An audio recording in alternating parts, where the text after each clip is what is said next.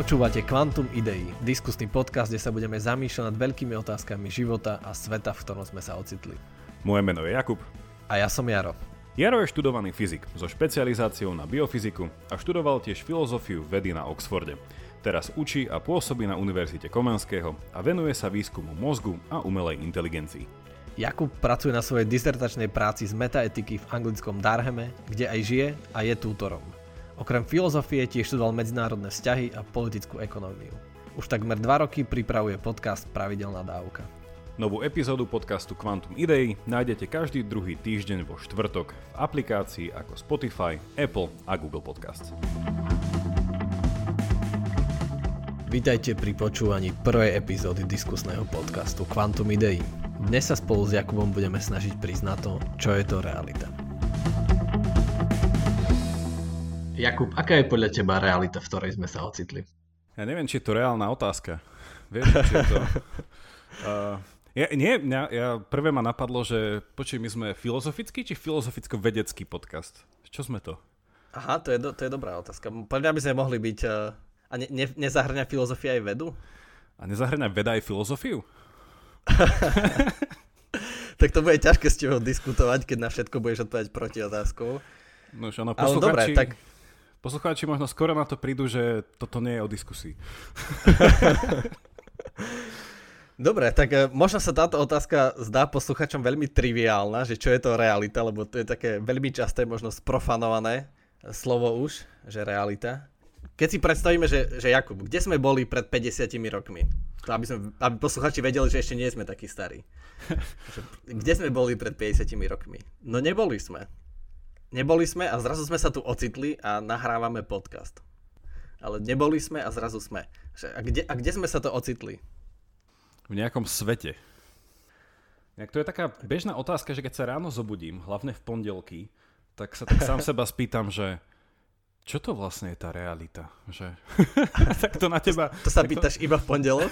Iba v pondelok. to, pondelok je taký najťažší, nie? Či čo to býva najťažšie? Pondelky a piatky? Um... Piatky? Tak to je... Neviem, niekto už má ťažké, ťažké aj piatky. No. Aha, že v pondelok sa ráno zobudíš a, a snažíš sa prísť na to, že no vtedy ti tá realita príde nesamozrejma. Hej, v je to ráno. také zvláštne, nie? Lebo tá realita podsúva tam to slovo, že v niečom, že tá zmysluplnosť vecí v niečom. Že, že, že, keď sa, že pre mňa tá metafora toho pondelka je taká, že prečo? Nie? Že, že, že, čo, že, že čo ja v tom svete? Že čo tam budem? Na čo som? Že ako v tom?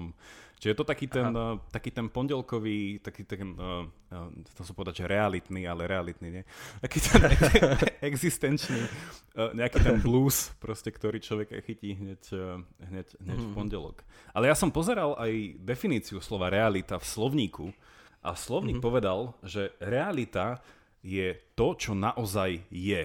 A bolo tam vlastne že zdôraznené to slovo, že, že, to, že to real, takéto, že, že faktické a naopak tam bolo, že to, čo nie je realita, to je tá ilúzia. To je to, čo sa tak, uh-huh. že zdá byť, ale keď sa človek, ja neviem, či zamyslí alebo inak na to pozrie, tak príde na to, že to vlastne nie je realita. Čiže, neviem, o tomto sa ideme baviť? O takomto slovníku? No, no asi, asi áno, asi áno, že rozoznať, čo je to ilúzia a čo je to realita.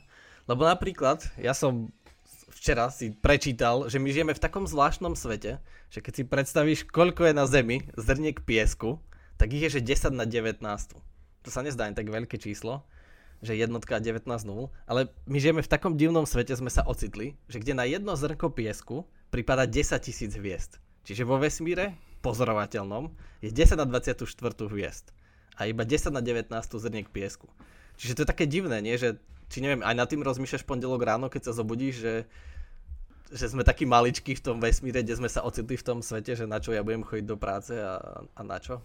Že to, je asi v nedelu, to je asi v nedelu večer, keď už eh, keď za priaznivých eh, podmienok, keď nie sú oblaky, tak keď sa pozerám tak kantovsky na to hviezdne nebo nado mnou, a hľadám ten morálny zákon vo mne, tak vtedy možno, no, že je to taká tá... Ja si to pamätám inak z toho filmu, uh, ako sa to volalo, Stardust, ten hviezdny prach, tam bola taká prúpovidka, že, že pozeráme sa na hviezdy, lebo sme ľudia, alebo sme ľudia preto, lebo sa pozeráme na hviezdy.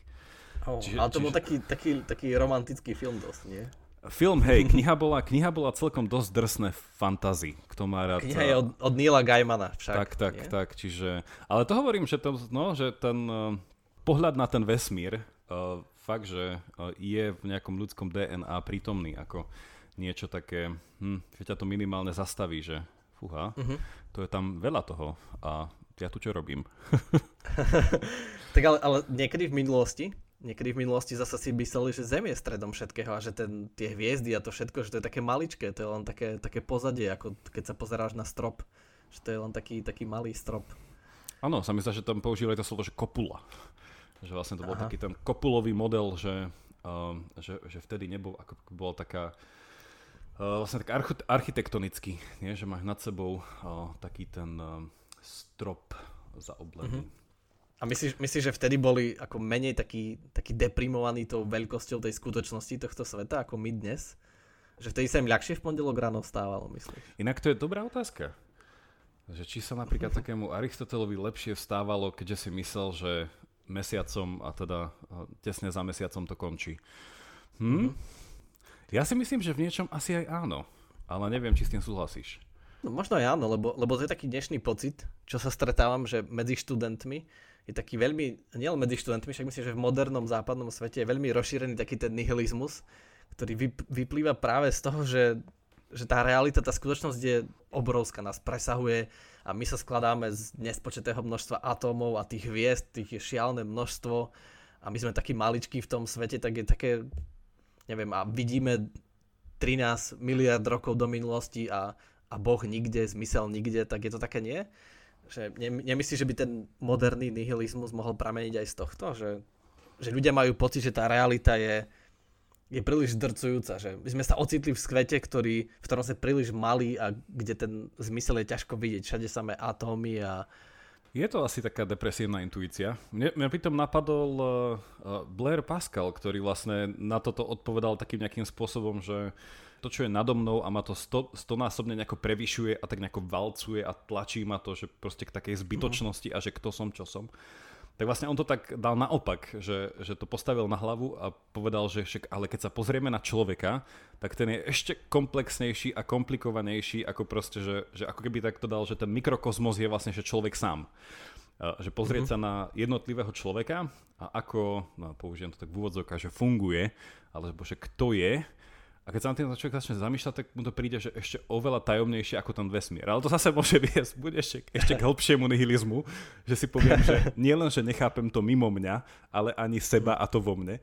Uh, alebo na druhej strane to môže viesť k niečomu takému, že že síce dobré, že tých uh, hviezd je tam viacej ako... Koľko si to hovoril? Koľko násobne viacej hviezd ako piesku? 10 tisíc. Že na každý zrnko piesku prípada 10 tisíc hviezd. Čiže, a tých zrniek piesku je fakt veľa, keď si len predstavíš takú pláž, koľko je tam zrniek no. piesku, no. ale tých hviezd no. je oveľa viac. A koľko si ešte potom z pláže donesieš domov toho piesku. No, to, to, Presne, a to je na to, len to, čo vysypeš stopánok, tak to, keď si predstavíš toľko hviezd, 10 tisíc krát teraz toľko, som, to je dosť. Teraz som prezradil posluchačom, že upernostňujem kamenné pláže.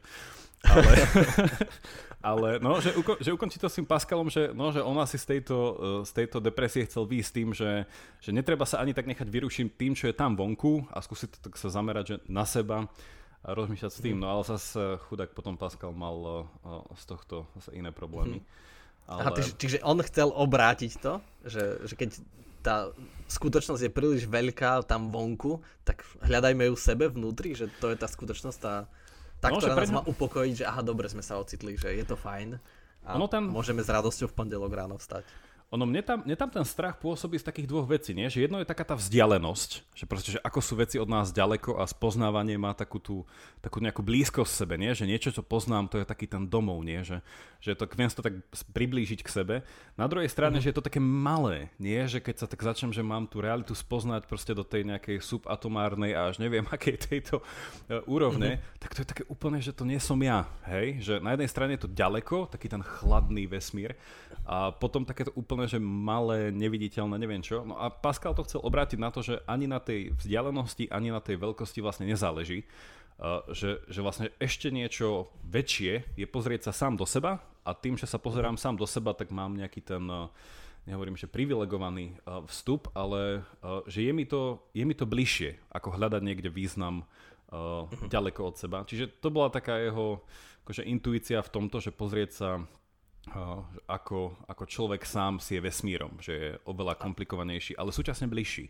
A, tým a kedy asi v ktorom roku to povedal, Jakub, ten Pascal, že kedy žil Pascal? Uh, Pascalové myšlienky, um, Blair Pascal, No lebo, lebo mne príde, že dnes sa už dokážeme pozrieť, že dneska môže moderný človek povedať, ale však my už sa dokážeme pozrieť aj dovnútra nás. Napríklad my teraz, keď tu dvaja diskutujeme, tak dokopy máme asi, ja budem dávať takéto číselné fakty, a posluchači to nemôžu zastaviť, keďže nemôžu priamo interagovať, tak musia sa s tým zmieriť, že tu budú prichádzať takéto čísla. Tak my, keď teraz dvaja rozprávame, tak je vakcií, neviem koľko ste vakcií, neviem na aký úsporný režim bežíš, že koľko neurónov zapájaš, ale naše dva mozgy dokopy majú asi 170 biliónov neurónov.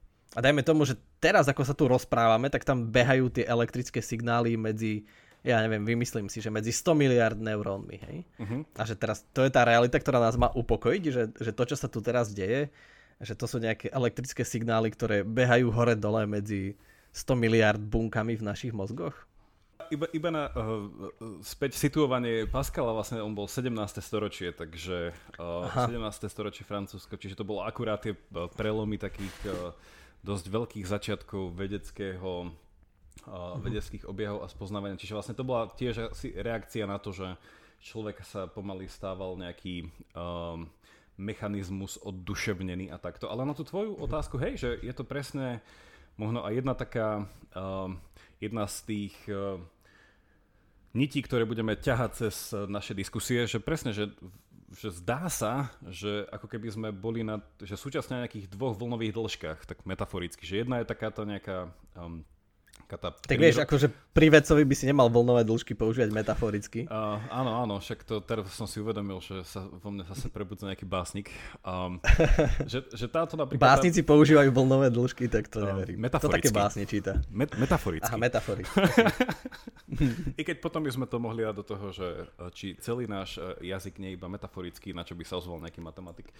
Um, čiže či napríklad táto nejaká biochemická úroveň, uh, či je to ultimátne, a ja viem, že ty máš rád slovo ultimátny a hlavne čo do spojenia s realitou, že či to je tá ultimátna realita, ktorá vie spätne uh, vysvetliť, uh, kto sme, čo sme, na čo sme a tak ďalej, alebo či, ako sa to teda uh, klasicky nazýva, že to je nejaká že dvojúrovňová teória, že či toto je jedna úroveň a druhá potom je tá úroveň toho nejakého niečoho iného, no, uh, nejakého toho... Čoho iného myslíš? No, a, a myšlienok? Je, no a to ide tá proste tá nejaká sféra tých, tých myšlienok, tých presvedčení, tých túžob, tých úmyslov, tých plánov, uh, tých No ale, ale vieš, taký, taký klasický argument z filozofie vedy je, že keď sú dva úrovne, ale my vnímame iba jeden svet, jedno, tak oni musia byť nejako prepojené.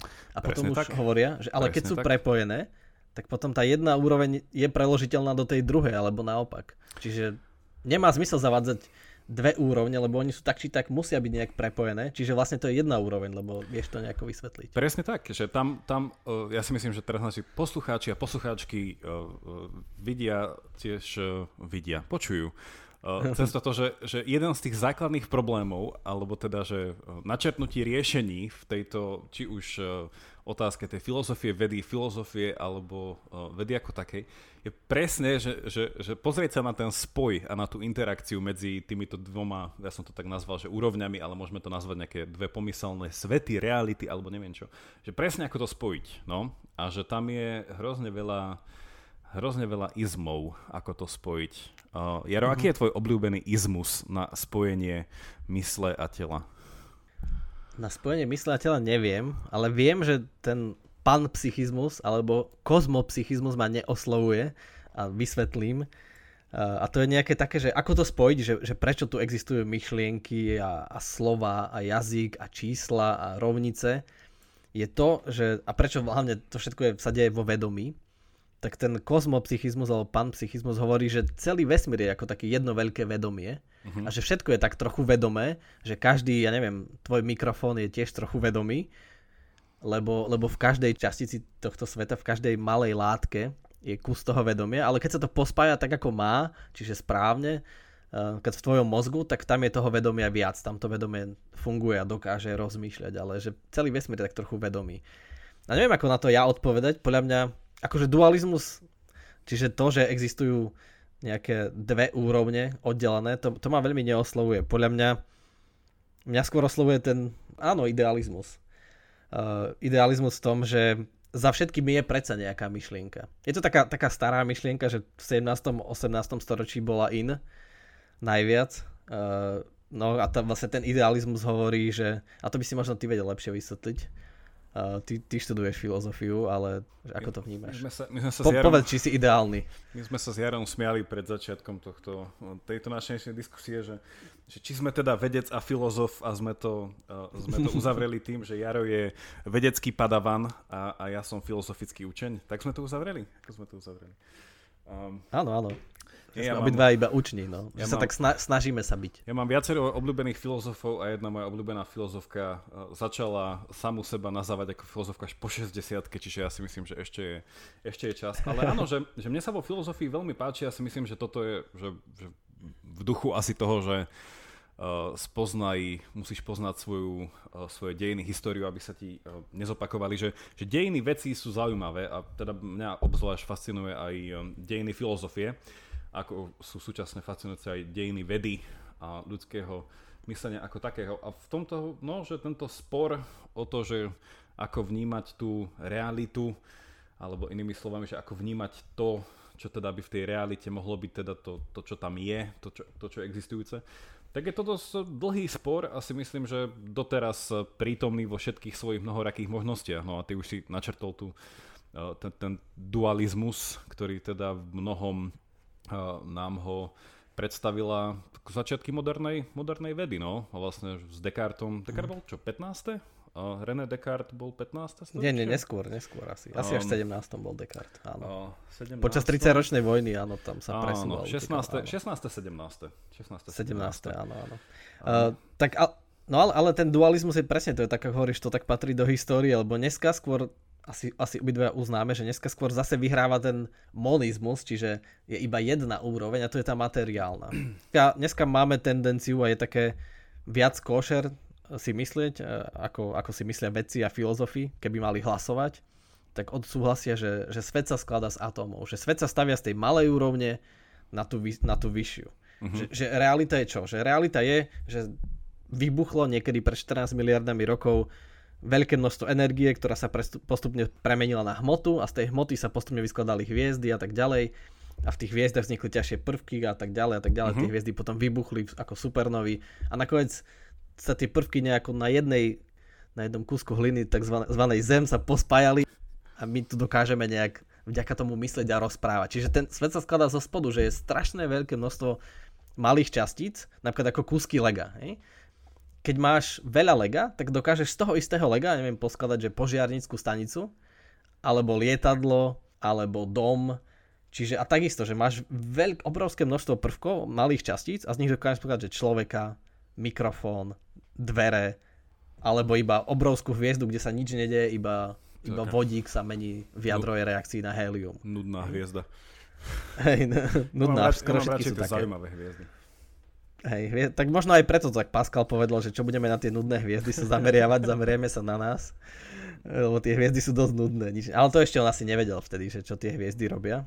Asi to určite to nevedel. Jedine, že by bol ozaj veľký vizionár, že by už takto predvídal jadrovú reakciu. No ale, ale späť k tomu, nie? že teda z čoho sa skladá tá realita, v ktorej sme sa ocitli, tak je taká možnosť, že tu sme hovorili o dvoch úrovniach alebo o jednej, no a ja som povedal, že ja som idealista, že ja si myslím, že je úroveň iba jedna, ale to je, nie je tá materiálna, ale tá myšlienková. A mhm. je akože aj veľa, dokonca aj fyzikov, uh, nejaký chorvátsky fyzik, ktorý je, pracuje na Oxforde, napísal knihu, že všetko sa skladá iba z informácií. Uh-huh. Že nakoniec za každou, za každou uh, časticou je informácia. Čiže takýto matrix, hej? že všetko je jeden veľký kód, nejaký, že to nie je množstvo energie, množstvo častíc, ale nejaká veľká informácia, veľký kód. Čiže, čo, čo je to informácia neviem. potom? Čo je to čo?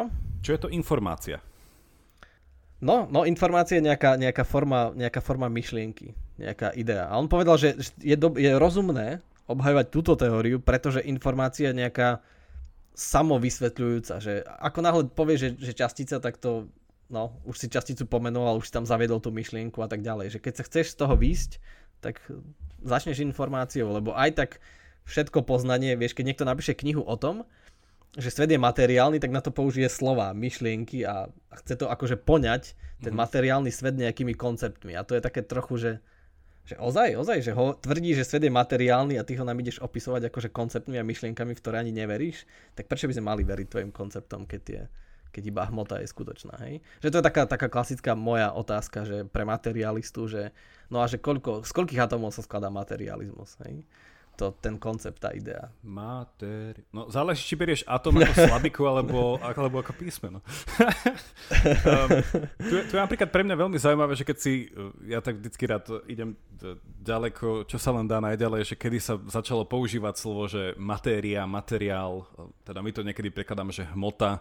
Keď sa A to ty vieš do, kedy? Uh, tak vlastne, no úplne, úplne, úplne, čo ja viem, začiatky boli proste ešte v starých predsokratikoch, ale teda takú, že prvú definíciu, keby som hľadal, že, že kto zadefinoval matériu, tak vlastne je to u Aristotela.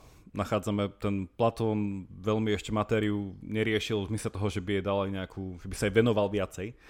Uh, keďže to už by pre ňoho viacej asi muselo, hm, že by musel viacej ísť do nejakej fyziky. Ale v Aristotelovej fyzike a metafyzike uh, sa, na, sa nachádza veľmi dobrá definícia a pekné na tej definícii iba vypichnem jeden aspekt taký, že že pre Aristotela, že matéria ako taká nikdy nebola, a teraz to tak fú, preženiem, že, že reálna vec, že matéria je, že potencia byť niečím, ale že to nie je, áno, že to, kus... to, čo ju zreálňuje, je tá aristotelovská forma. Presne. A že, Dobre, že, to chápem. Že, že, áno, že, že hmota ako taká neznamená, že je to kus niečoho predo mnou, čo čaká na to, že do toho kopnem, aby sa to niekde pohlo.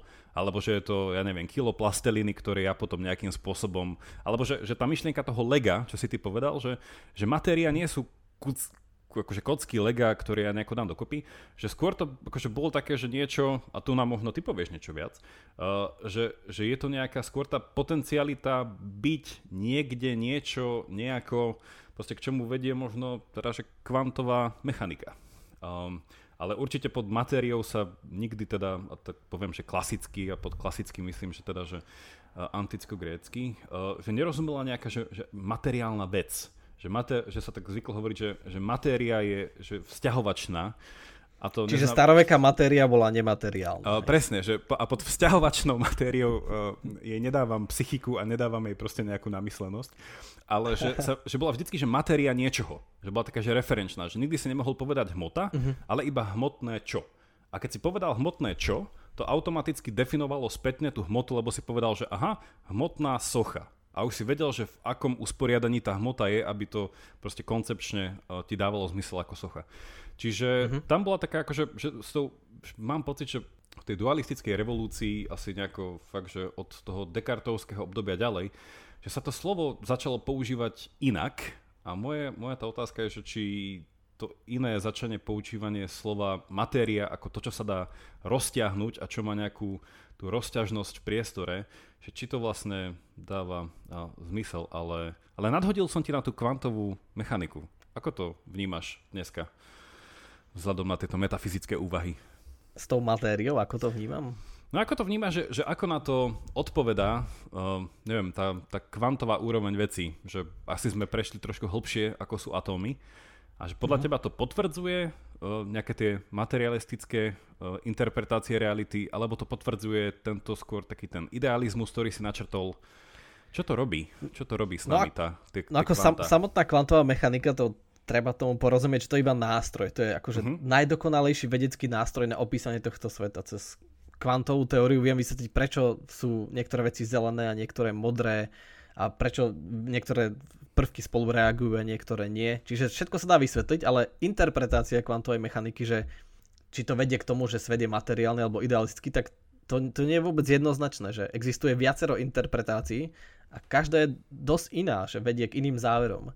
A práve ja, ja si myslím, že keď prišla tá kvantová teória toho začiatkom 20. storočia, keď e, sa to začalo tak skúmať a objavovať, tak to práve nabúralo tento starý men- mechanistický materialistický model, lebo zrazu sa zistilo, že tie atómy, tie častice na tej najmenšej kvantovej úrovni sa správajú nejako tak divne, tak nemateriálne. Hej? Že niekedy sa správajú ako vlny, niekedy sa správajú ako, ako častice a že sú dosť také, no, že majú také vlastné zákony. Zrazu sa vymkli tým, zopár fyzikálnym zákonom, ktoré mali takú predstavu, že všetko je taký jeden veľký stroj, dobre mhm. namazaný stroj, ktorý funguje, ale na kvantovej úrovni sa všetky sa správajú úplne inak. Stále akože najpopulárnejšie vysvetlenie teraz uh, kvantovej teórie interpretácie je práve Many Worlds Theory, čiže teória mnohých svetov. A tá je taká prudko materialistická. Tá hovorí, mm. že, že všetky tie možnosti, tie kvantové, že oni sa zreálňujú, oni sa stávajú realitou a tým pádom existuje nekonečne veľa, nie nekonečne veľa, ale veľmi veľa, viac ako tých zrniek piesku aj ako tých hviezd, mm-hmm. veľmi veľa svetov a každý sa stáva reálnym, ako keď prebehne tá možnosť. Ale neviem, to už sme zašli asi príliš ďaleko od toho pondelkového rána, že, že, že čo je to realita. Presne, toto... To už to... sme tak aspoň v štvrtok. No, u mňa Toto sú to také ako... stredy štvrtky. stredy štvrtky, vtedy máš kvantové dni, hej? Tak, tak, to je. Ale ja som to ešte iba trochu som to nadhodil, nemusíme do toho ísť nejako, nejako hlbšie, lebo ja, i keď sa v mojom doktoránskom štúdiu nevenujem úplne, že priamo metafyzike alebo filozofii vedy alebo týmto otázkam, mám kolegu z fachu, s ktorým som sa párkrát stretol, on vlastne učí v Amerike a on zase ťahá Eh, že ako si povedal, že tá mm, kvantová mechanika ako nástroj vie slúžiť ako každý nástroj eh, mnohými spôsobmi, záleží kto to chytí do ruky. Uh-huh. že však aj s nožom sa dá dorezať, ale on, on ťahá aj s viacerými kolegmi, je to také interuniverzitné, že od Ameriky až po britské ostrovy, tak vlastne on dáva kvantovej mechanike tú neoaristotelovskú definíciu. A má aj takú, môžeme dať potom linku Eh, poslucháčom eh, má takú veľmi dobrú prednášku z minulého, minulý december to mal, kde to sa volalo, že, že Aristoteles a kvantum, kde vlastne vysvetloval, že ako, že ako podľa neho a jemu blízkych teoretikov práve kvantová fyzika eh, nás vracia späť k Aristotelovmu chápaniu metafyziky, čo je diskusia sama o sebe. Ak by ste o tom chceli počuť viac, napíšte nám, lebo sme sa toho aristotelovského hilomorfizmu ešte veľmi nedotkli. Ale hej no, je to, je to tiež uh, jedna z interpretácií tých kvantovej. No a, ale, ale presne na, tento názov Aristoteles za kvantum to hovorí niečo ďalšie dôležité o tom, že ako, ako hľadať odpoveď na to, čo je to realita, čo je to skutočnosť. Že presne niekto, kto má veľmi rád Aristotela a celý čas ho študuje, tak všetko vidí cez takúto optiku Aristotela. Že mhm. pozrie sa, keď on stane, takýto Aristotelovec, takýto aristotelovský fanúšik, stane v pondelok ráno tak zrazu vidí, že tá skutočnosť, tá realita je taká, akú Aristoteles hovoril, len trochu iná. Volajme ho Robert. On sa volá Robert. Ro- rozumieš, kam tým mierim? Uh, áno, akože niečo, niečo mi to príde, ak teda to správne chápem, že taký ten typický confirmation bias, že, že, ja, áno, mám, že ja mám nejakého v úvodzokách, že obľúbeného mysliteľa a cez neho je taká, také okuliare, ktoré si nasadím a potom to mám tendenciu uh-huh. cez to vidieť. Uh, a podľa mňa je to veľmi častý problém.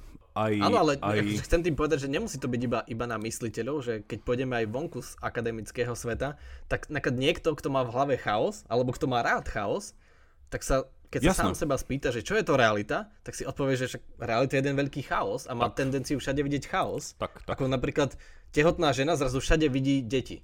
Že uh-huh. ako ich je zrazu veľa. Doteraz som si ich nevšimla. Hej? Uh-huh. Alebo uh-huh. niekto, kto je chudobný, tak zrazu všade vidí bohatstvo. Áno. Alebo presne, ano. a niekto, kto je filozof, tak všade vidí neviem, ťažkú otázku, na ktorú sa nedá odpovedať. Všade, všade, vidí, všade vidí možnosť pochybovať. Um, všetko by dekonštruoval. A ja akože s týmto úplne súhlasím, že podľa mňa je to relevantné v bádaní, v poznávaní, že držať si to ako takú, že dať si to ako takú záložku do mojej pomyslenej knihy, že dať si na to pozor.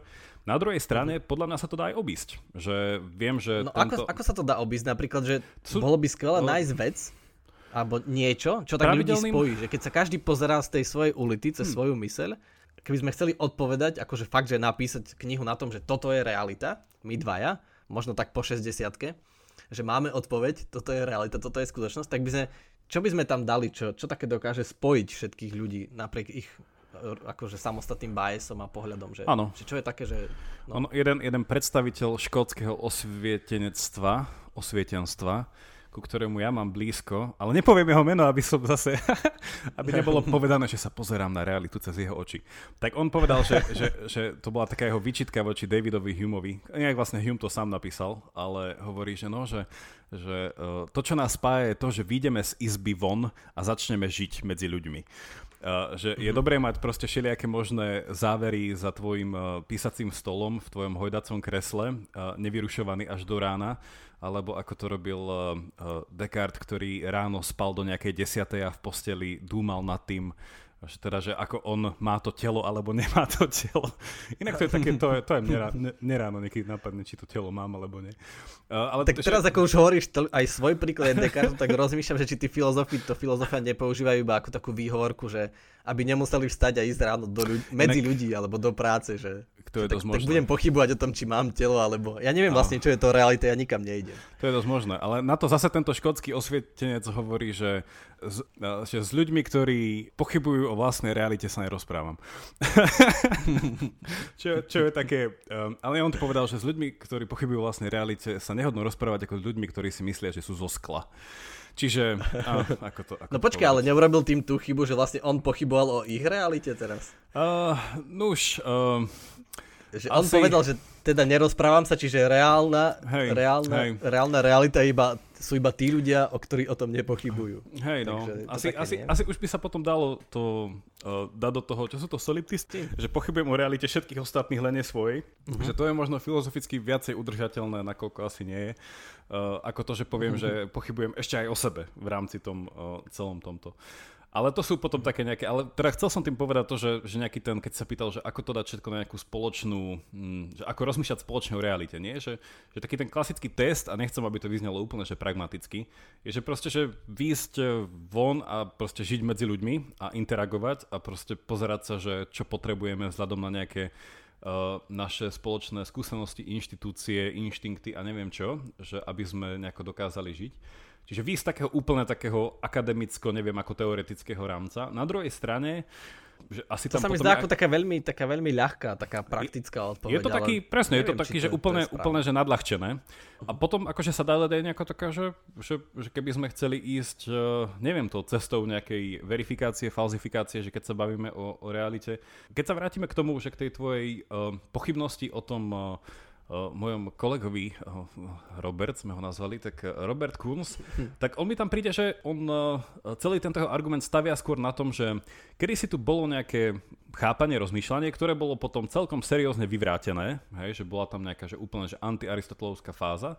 A teraz, až teraz, teraz, vzhľadom na, teda on by povedal, že vzhľadom na súčasné poznanie a na súčasné nejaké možnosti poznania, ktoré nám dáva kvantová mechanika, sa po dlhom, dlhom, dlhom čase dostávame do pozície, že opätovne ako keby sme dáv- začali dávať zapravdu niečomu, čo sme si mysleli, že už je dávno vyvrátené.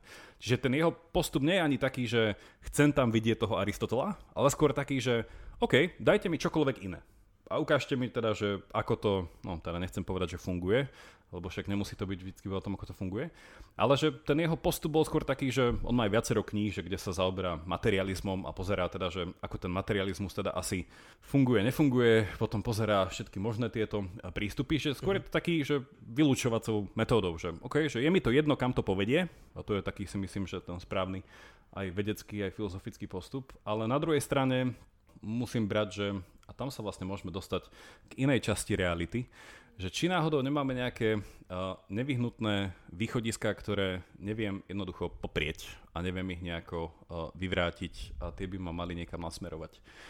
Čiže či tam nemáme niečo a priorné. Ale tam by, to, to, tam by asi on nešiel. Ja, on akože, uh, Aristotelovci neveria na a priorné. Vieš čo, veria, ale iným spôsobom ako Kant keďže Kant to tak bral skôr takým tým humovským spôsobom. Ale tam si myslím, že sa no, do, dostaneme, dostaneme aj k tomu. No ale myslíš pod tým a priori, myslíš napríklad to, že, že niečo nemôže byť a nebyť zároveň? Niečo také myslíš?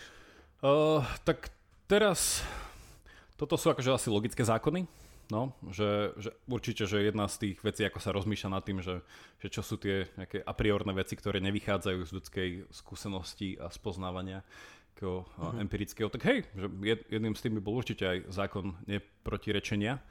a iné nejaké uh, logické zákony, ktoré potom aplikujeme pri rozmýšľaní nad čokoľvek. Že keď už si to tak zoberieme, že keď sa my dvaja už eh, hodnú chvíľu bavíme o realite, a teda pochybujeme o nej z každej strany a rozmýšľame, čo by teda mohla byť tá ultimátna realita alebo nie, tak stále sa snažíme o nej rozprávať spôsobom, ktorý je pre nás eh, akože zmysluplný, nie? Že, uh, keby som ti... Jakub, to, toto, čo my robíme, to je vlastne reality show. No už, je to, je to tá jediná reality show, ktorá skutočne... Tá, ktorá tá skutočne, práva, tá skutočná. Tak hej, no, inak, to, inak to, je, to si veľmi pekne povedal, lebo však ľudia si ani tak často... A podľa mňa to všetci vedia, keď pozerajú nejakú, uh, nejakého Big Brother. Všetci vedia, že to je illusion show, Že to ale... nie je realita. Hej, hej, ale... Že to je illusion show. Um, ale my ľudia máme radi, nie? Také, také nereálne veci. Niektorí, no, niektorí, niektorí, že vraj radi hrávajú aj Dotu. Ale tomu som nikdy tak tomu ja neverím. Tomu, Tomu ja to, tejto, tejto realite počítačových hier neverím. Ale... To, to sa mi zdá nepravdepodobné, že by niekto hrával do toho. No A už, zvlášť filozofii neverím. Neverím. nie, to, fúha, to určite, určite. Už to mám dlho odinštalované. Čo, čo, nás, čo nás posúva k tej, tej, tej takej vedeckej otázke, že čo si robil dneska o druhej ráno? No, to je čo za vedecká otázka? A, sa to dá, dá sa to overiť. Je, je falzifikovateľná. No dobre, ale k tej falzifikovateľnosti, keby niekto povedal, napríklad nejaký takýto uh, fanúšik falzifikovateľnosti, takýto Mhm. mm-hmm. po, fanúšik Karla Popera a tejto takej klasickej vedy, nazvime to, že, že realita je to, čo sa dá overiť, čo vieme Mhm. mm-hmm. dokázať, že niekto povie, že toto tam skutočne je v tom svete, z toho sa skladá a vie to overiť. Mhm. Ale tak ako si poďme aj ty vtedy povedal, že, že tá logika je napríklad a priorná, ale ozaj? Že nie, nie, nemusíme najprv uznať to, že náš rozum, ktorý s tou logikou narába, že on dokáže prísť na to, čo je pravda? Musíme mu najprv pridať nejakú hodnotu tomu nášmu rozumu, mysleniu, že naše myslenie dokáže nachádzať tú skutočnosť a preto logika je skutočná a je pravdivá. Hej? Že mne príde také, že človek asi nemôže tak nič povedať, že je a priorné, lebo všetko si vyžaduje jeho skúsenosť. Keby, keby to nezažil, tak nemohol, nemohol by o tom hovoriť, nie? a tam, tam si myslím, že sa dostávame k ďalšiemu eh, klasickému sporu. A aj, v, aj v dejinách filozofie, teda asi aj v dejinách, dejinách vedy, no, že presne, že akým spôsobom eh, ten nejaký ten input, ktorý dostávame cez nejakú našu skúsenosť, či už cez zmysly a potom, že ako to vlastne človek si to preloží niekde v nejakej informácii a potom v mysli od nej, od nej nejako rozmýšľa. Áno, že celý tento, no, cel, celé to sprostredkovanie toho, že ten proces poznávania klasický a ono sa to už dátuje, dátuje hrozne dávno, že, že ono sa to volá uh, v literatúre tak, že, že, ten, že ten pohľad, že sprostredkovaného poznania, že nejaký, je tam nejaký mediátor. A teda, že funguje to na tej báze toho, že realita alebo svet alebo niečo proste, že je a to na nás necháva nejaký otlačok, že teda, že ako žijeme, tak sa to na nás otláča a to je tá vlastne metafora, že cez tie naše zmysly, že to vidím, že sa to dotkne, neviem čo. Potom vlastne táto prvotná reakcia vo mne vytvorí nejaký obraz o tom, že vlastne, že OK, že to podá nejakú informáciu, ktorá sa v mojej, nazvime to tak nejakej mysli, sa mi to vcelí do nejakého obrazu o tej realite. No a s tým obrazom ja potom pracujem a vlastne chápem. Čiže vlastne ten mediátor tohto poznávania je ten obraz, hej, nejaký ten, nejaký ten otlačok. No a toto, no, že celé, aj história filozofie stojí na tejto otázke, že či takto funguje naše poznávanie, že či všetko poznanie je nevyhnutne takto sprostredkované. Ak je sprostredkované, tak potom sa vlastne dostávame do, eh, posluchači poznajú už našu drahú Platonovú jaskyňu, lebo ak je sprostredkované, ako si môžem byť istý, že ten obraz, ktorý mám o realite, a tu už vlastne ľudia Myslíš môžu... obraz, ktorý mi ponúknú zmysly? Tak, tak, že môj obraz, ktorý mi ponúknú zmysly, že či už, a tam je ten predpoklad, že tie zmysly mi ho teda ponúknú pravdivo, že tie moje zmysly sa nejako nemilia. Ale No, vlastne, tak v tomto bol Platón, zober si, aký bol Platón geniálny, keď už vtedy dávno predvídal, No. no. že naše zmysly sú nedokonalé. Ešte nemohol to nejak úplne vedieť, ale mohol to tak tušiť ako zo všelijakých... podľa z vlastnej skúsenosti ho sa to... Z vlastnej nejako- skúsenosti to mohol tušiť, že je to také nedokonalé, že v tme No. nevidí dobre, ale dneska už vieme vedecky ukázať, že už rozumieme, že všetko to, čo vidíme, ten obraz, ktorý máme, taký ten reálny, No, e, no hovoríme reálny, nie reálny, ten, čo nám prichádza do očí, ktoré oči dokážu vnímať a mozog spracovať, je iba istá vlnová dĺžka, mm-hmm. teraz nie metaforická, ale taká tá fyzikálna vlnová dĺžka, že od 400 do 700 nanometrov. Áno, áno, áno. I, iba to je obraz, ktorý vidíme, čiže my už vieme, že je to nedokonalé. Napríklad, že stromy, možno, sú oveľa možno svet je oveľa fialovejší, mm-hmm. ako sa zdá, len my, ľudia, máme príliš málo bunkových receptorov na vnímanie tej fialovej vlnovej dĺžky, lebo tá už je blízko UV spektru, ktorý nevnímame. Ano. Napríklad my, naj, my ľudia najjasnejšie vnímame vlnovú dĺžku okolo 550, lebo taká je, také je maximum v, tom, v tejto vlnovej dĺžke je maximum, čo prichádza zo Slnka. Čiže my sme na to tak prispôsobení. Čiže my už vieme, že tie zmysly nie sú dokonalé. No a Platón to nejako tušil, lenže, lenže Platón povedal, že no dobre, tak musíme si uvedomiť, že zmysly nie sú, že to, čo nám ponúkajú zmysly, aký obraz reality, že to nie je ono. Ale on, on mal takú akože možno naivnú predstavu, že dá sa z tej jaskyne výjsť a uvidieť tú pravú realitu. Ty tomu veríš, že sa tak dá výjsť? Vyšiel si už z Platonovej jaskyne? Uh, ešte som bol venčiť psa, takže som musel ísť von, ale... Ty bývaš v Platonovej jaskyni? To je aké tematické. V Platonovej jaskyni, Platón tam zabudol popísať toho psa, ktorý tam býva s tými uh, otrokmi uh, uväznenými. Hej, ono, ono napríklad celý tento obraz je asi jedným z najdiskutovať najvhodnejších e, obrazov o tom, akým spôsobom my fungujeme vo svete alebo v tej realite, ako ju spoznávame, či ju spoznávame dokonalo, nedokonalo, či máme nejaké obmedzenia, ktoré sú nám tak vlastné, že nikdy z tej jaskyne nevídeme. Mne sa akože páči na toto celé pozrieť z toho pohľadu, že ako som hovoril, e, že, že celé toto je postavené na tej na tom, na tom antickom pohľade, že naše spoznanie je sprostredkované. Hej, že to potom sa v stredoveku o, o tom rozprávali, že tam mali takú známú poučku, že, že nič neprichádza do mojej mysle inak ako cez mysli. Hej. Na čo potom povedal taký iný známy filozof, že nuž neprichádza veru nič, ale tá mysel tam už predtým bola. Hej. Áno, áno. Uh, takže, a takto sa potom ľudia stále hašteria o ten istý problém a potom vlastne sa to nejako uh, začalo riešiť aj prostredníctvom už čo, čo sme hovorili, tá post uh, Descartovská doba to nejako začala riešiť.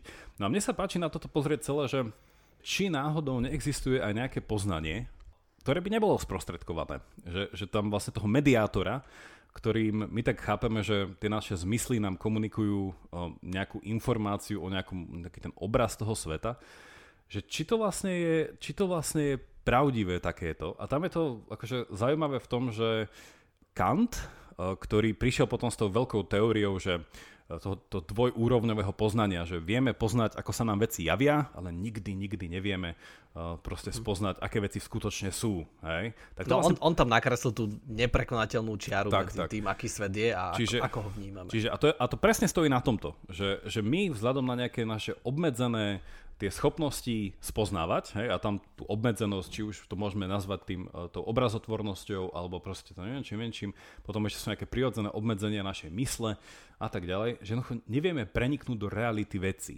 No a vlastne ja som uh, zatiaľ, na teraz sa mi, sa mi páči nad tým rozmýšľať, že toto nejakým spôsobom Kant zobral od Huma, a Hume uh, vlastne toto celé stavia, cel, celý tento systém poznávania stavia na tom, že že to, ako veci vznikajú, alebo teda, že, že sú veci akože v našom svete že spôsobované, nejaká tá kauzalita, takže vlastne celé je to iba o tom, ako naša mysel sa to naučí vnímať. Že vlastne neexistuje vo svete nejaká skutočná kauzalita, že veci sa nejako nespôsobujú, že veci iba nejako sa dejú, o, tam treba, to, tam, je, fú, tam je taký veľký uh, uh, assumption, uh, taký nejaký veľký predpoklad. Uh, a teda, že podľa uh, Huma, že my sme tí, ktorí nejako sú naučení vzhľadom na nejakú schopnosť našej mysle, že vnímame, že veci sa nejako toto. No a kam to od neho zobral a vlastne skrz to potom sme prišli k tomu radikálnemu nejakému uh, oddeleniu toho, čo sa javí a čo skutočne existuje. No a mne sa akože páči to tak skepticky trošku nahlodať uh, tým... Uh, Tebe sa to tak javí? Mne sa to, tak, tak javí. Mne sa to tak javí, že že je tam ešte viacero zaujímavých kritík uh, Huma, že a preto aj to 17. 18. storočie mi príde jedno z najfascinujúcejších období, keď sa to tak celkom lámalo.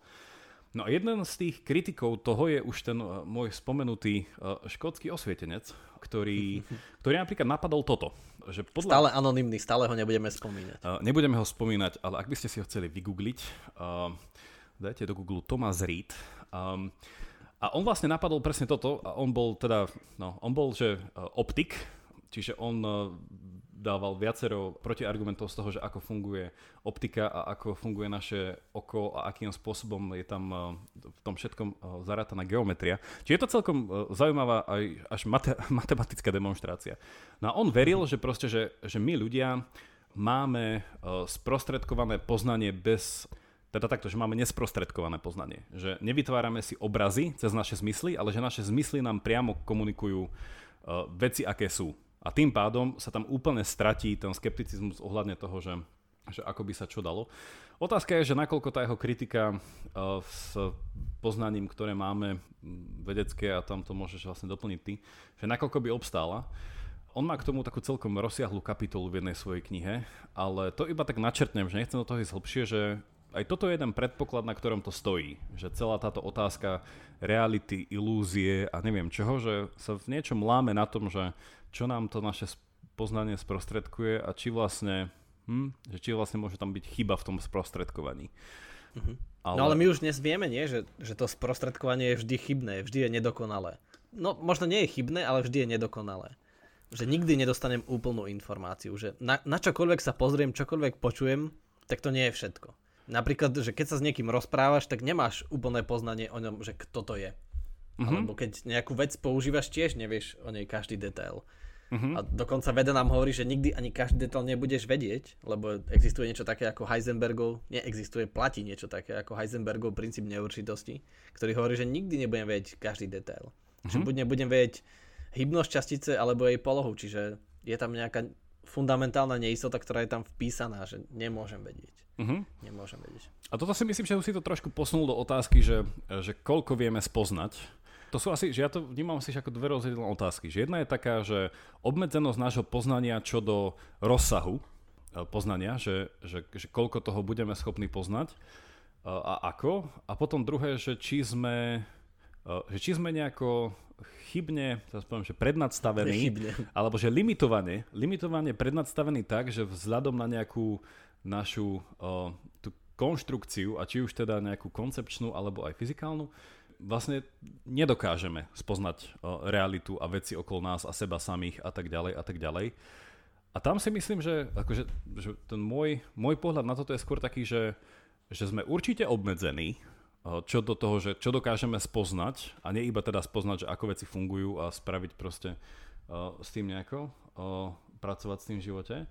Ale určite si myslím, že máme isté možnosti spoznávania, ktoré, a tam by som proste preskočil ten, ten dekartovský skepticizmus, že ktoré ak sú milné, tak vieme, že sú milné a vieme sa naučiť proste uh-huh. žiť s tým, že sú milné ale to neznamená, že, že za tou uh, pomyselnou uh, uh, schopnosťou teda byť pomilený, že je nejaká aktívna sila, ktorá by nás chcela vedome stále míliť. Že to bol ten Descartovský áno, problém, áno. Že, že on tam nie predpokladal to, že nás mília naše zmysly, ale že ten zmysel ako keby personifikoval do nejakej osoby, ktorá je natoľko zlá, že stále nás chce zavádzať. Hej? A tam si myslím, že to už je proste v tom, v tom Descartovskom slovníku, to už je teologický problém.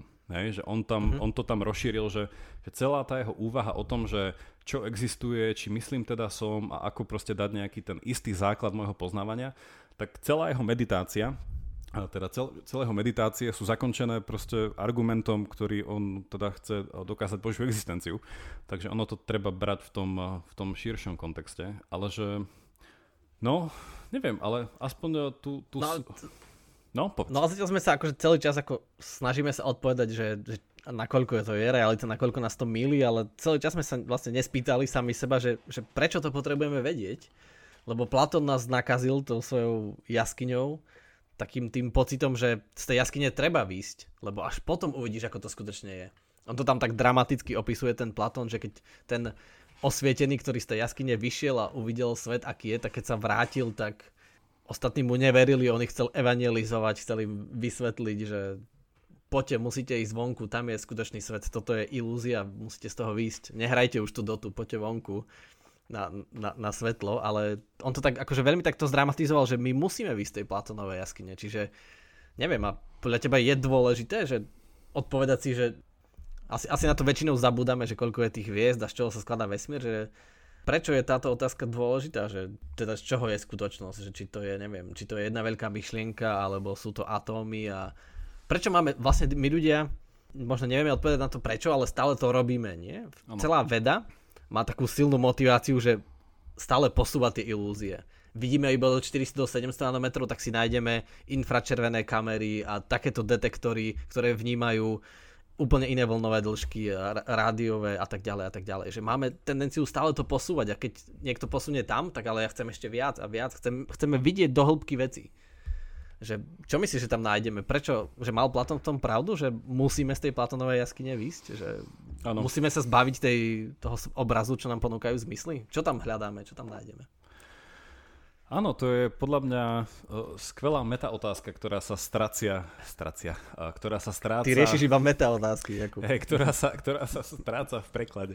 Je to, je to krásne, lebo keď si človek viacej uvedomí, že napríklad tú Platónovú jaskyňu, že ak Platóna berieme dneska stále ako relevantného na to, že tak nastolil tú, tú agendu, ktorú stále nejako riešime, agendu. Uh, tak on, on bol ten trendsetter a stále ten trend pokračuje. um, tak, tak niečom akože Presne. tam... Dnešní Instagramery si myslia, akí sú trendsettery a hej, Platon to už 2500 bol, rokov ťahá. Platon bol prvý spin doktor, vieš. Ako. a, tak, tak je to tam akože zaujímavé, že, že v tej antike tam stále je nejaký taký ten, um, ako by som to nazval, ten, Stále nejaký trendsetter.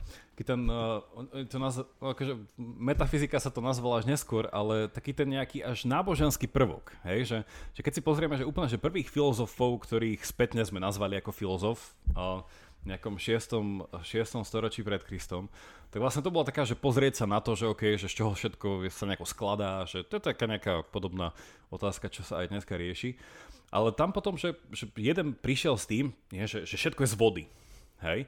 Ale potom súčasne jedným dýchom dodal, že ale voda má duchovnú nejakú, že, nejakú kvalitu, hej? Čiže to, nebolo to, to bol Thales však. Presne, no. A že, a že, to nebolo také, že OK, že je to voda a proste, že ako by sme dneska povedali, ale že to bolo také, že uh, povedal to zase iný filozof, že, že vo všetkom sú proste nejaké tí, tí duchovia, a zachytila to potom, taká tá mytologická črta to zachytila v tom, v tom rozprávaní, keď sa rozpráva o tých... Uh, nymfy sa volajú? Čo sú uh, duchovia v, v stromoch?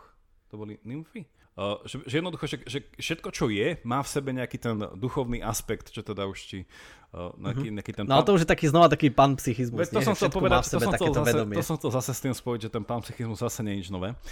Ale, ale keď sa pýtaš na to, že, že prečo túto otázku nejakým spôsobom riešime, tak Aristoteles svoju metafyziku začína takým pekným, pekným tvrdením, kde hovorí, ľudia majú prirodzenú túžbu poznať, čo, čo je dokázateľné ničím iným ako ich základným potešením z toho, že vidia. Čo je mhm. akože taká zvláštna fráza, ale keď si to rozoberieme na drobné, že, že nás ľudí prirodzene, a to prirodzene je také, že tiež to treba počiarknúť a zamyslieť sa, čo to znamená, že prirodzene nás teší vedieť viac. A či už teda je to poznanie z toho, že vidíme, že nejako cítime, že vnímame a tak ďalej. A tam je tá otázka, že OK, a že prečo máme tú túžbu poznať viac, hej? Že, a poznať, ako veci sú. A na to je akože... No možno to je tým, čo som povedal na začiatku, že uvedomujeme si, že sme sa ocitli v nejakom svete a pravdepodobne tu prežijeme celý život. Veľmi pravdepodobne. Uh-huh. Neviem, či sa niekomu už podarilo uniknúť do inej reality. A nás zaujíma, že kde sme sa to ocitli, vieš, potrebujeme nejakú mapu. Že presne teraz, keď príde to ťažké pondelkové ráno a musíme mať nejakú mapu, že tejto reality, že aha, tu som sa ocitol a teraz, že čo mám robiť, kam mám ísť, uh-huh. prečo to, prečo to. A máme asi pocit, že keď budeme vedieť viac, keď budeme vidieť hĺbšie do tých vecí, tak to bude lepšie, ale uh-huh. inak nám, tak história, čas nám ukazuje, že to je aj trochu pravda, lebo my keď vidíme hĺbšie do tých vecí, tak vieme postaviť také veci, že internet vieme vymyslieť, vieme postaviť notebooky, vieme postaviť rýchlejšie auta. Čím viac tomu rozumieme, čím vidíme viac do hĺbky, vieme vymyslieť lepšie lieky, liečiť choroby, ľuďom vrátiť zrak a tak ďalej. A to je tým, že vidíme do veci hlbšie a hlbšie. Nie, že, že možno je to preto, že chceme takto tu, ako my sme padavani, tak ako ľudstvo chceme akože zmasterovať túto realitu. S tým asi súhlasím. A neviem, či to správne e, aplikujem, ale analogicky v tom vidím, e, keď sa rozmýšľa, že, o, nie, že zmysel ľudského života, som hovorí, že, že cieľom je byť šťastný, lebo šťastie nevedie k čomu inému. A že je taká kontroverzia, že pri interpretácii uh, Aristotela, ktorý v, uh, v tých svojich troch etikách, a teda hlavne v Nikomachovej, toto si dal za cieľ preskúmať, že to, čo to znamená, že, že ten koniec ľudského života je šťastie a čo by to malo obnášať. Tak je taká kontroverzia, že, že Aristoteles dal dve definície šťastia, ktoré medzi sebou bojujú a ľudia sa teraz nevedia dohodnúť, či jedna je viac alebo menej. A tá druhá, tu už si povedal ty, to je viac menej, že, že poznávame, alebo že chceme poznať preto, aby sme vedeli sa nejako, poviem to tak zjednodušne, že zariadiť vo svete. Hej, že aby sme proste áno, áno. v ňom vedeli žiť a to bola už tá grécka intuícia, že, že svet je v niečom, teda Gréci verili, že svet nie je stvorený, ale je to proste ustavičné pokračovanie nejakého väčšného chaosu Čiže že svet je veľmi náhodilý, nám vymknutý z rúk a potrebujeme poznať, aby sme aspoň minimálne vedeli dať veci do nejakých hrámčekov a vedeli predvídať a proste hneď zajtra nezomreli. Čiže vlastne, a toto sa u Aristotela definuje ako pohľad na šťastie, ktoré preň hovorí, že, že cieľ šťastného, alebo teda, že nejaká manifestácia šťastného života je viesť politický život. Hej, že byť vlastne že angažovaný v nejakej komunite, byť organizovaný a nejako sa navzájom proste rásť v cnosti a neviem čo. Čiže to bol jeden mm-hmm. pohľad na šťastie. A to je to, že poznávam svet na to, aby som v ňom vedel a aby sme v ňom vedeli proste nejako žiť. Súčasne ale je tam to doplnené, že OK, že keď už máme tú politickú komunitu, ktorá nás nejako chráni, dáva nám nejakú prosperitu, už tam máme aj internet, proste už máme nejaký neviem čo, tak súčasne, že poznávanie potom ešte stále že nestojí a pokračuje ďalej, že stále chceme poznávať viac. A tam bola tá druhá definícia šťastia ako kontemplácia. Že vlastne, že, a to je to, čo bolo aj v tej metafyzike na začiatku, že, že nás teší vedieť pre vedenie samé. Že, že som rád, že poznávam, ako veci sú, že ja si tam vždy tak predstavujem nejaké také až e, melancholické, ja neviem, nejaký pohľad na zapadajúce slnko, že, že a vidieť mm-hmm. to a, a proste chápať ten moment a tam si môžeme to zase toho Pascala nejako dať, nie? Že, že keď vidím tu nejakú tú hviezdu zapadajúcu a že ma to tak ako prenikne ten moment a že, že v tom je hrozne veľa, je to nabité poznaním, že, že chápem nejaké čiastočné veci a ma to tak nejako vzbudí nejakú bázňou a neviem čím. A to vlastne potom zase pre Aristotela by bolo, že to je ten druhý druh šťastia, ktorý ťa nejako v tebe vyvoláva nejakú tú, ja neviem, že, že nejakú takú že vďačnosť alebo nejaké také seba uvedomenie, že som nejako súčasťou niečoho viac a tam už proste ide nejaký náboženský inštinkt do toho. Čiže vlastne, že, že pre mňa, že prečo vlastne stále nás ženie tá túžba nejako poznať čo je aj tam vonku, aj teda kto sme my uh, v tom svete. Takže že neviem, že mne to príde také, že tieto dva aristotelovské impulzy sú stále platné. Že na jednej strane je taký, že pragmatický a potom na druhej uh-huh. je mhm. taký, že šťastí umelecko-transcendentný impuls. No ale možno, možno východní mysliteľi by nás obvinili, že to je taká naša predstava sveta, že sme sa v tom svete ocitli a my na západe máme pocit pres tento Aristotelom nakazený. To si to ja vôbec na to, aby sme boli, na to, aby sme boli šťastní, tak musíme tú realitu poznať.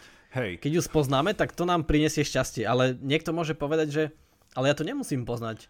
Že ja som sa tu ocitol a chcem byť šťastný, začal som existovať, chcem byť šťastný, ale na to, ako presvedčíš tých, tých ľudí, že nie, nie, nie, keď chceš byť šťastný, musíš to poznať. Musíš robiť vedu, musíš robiť filozofiu alebo že pozerať sa na západ slnka, ale to je také trochu kontraproduktívny príklad, lebo je, je to vlastne ilúzia ten západ slnka, lebo keď slnko zapadá, ono nie je červené. Áno, áno, áno, to, je, to je iba ten rozptyl svetla, že to zase sa to tak bije, že, že to je taká tá pekná ilúzia, ten západ slnka, nie? Že to nás vyvolá silné emócie. Áno, áno. To, to je... je také iné, že niekto povie, že vnímaj naplno, ale... Je to, to veľmi nepraktické. Je to veľmi nepraktické.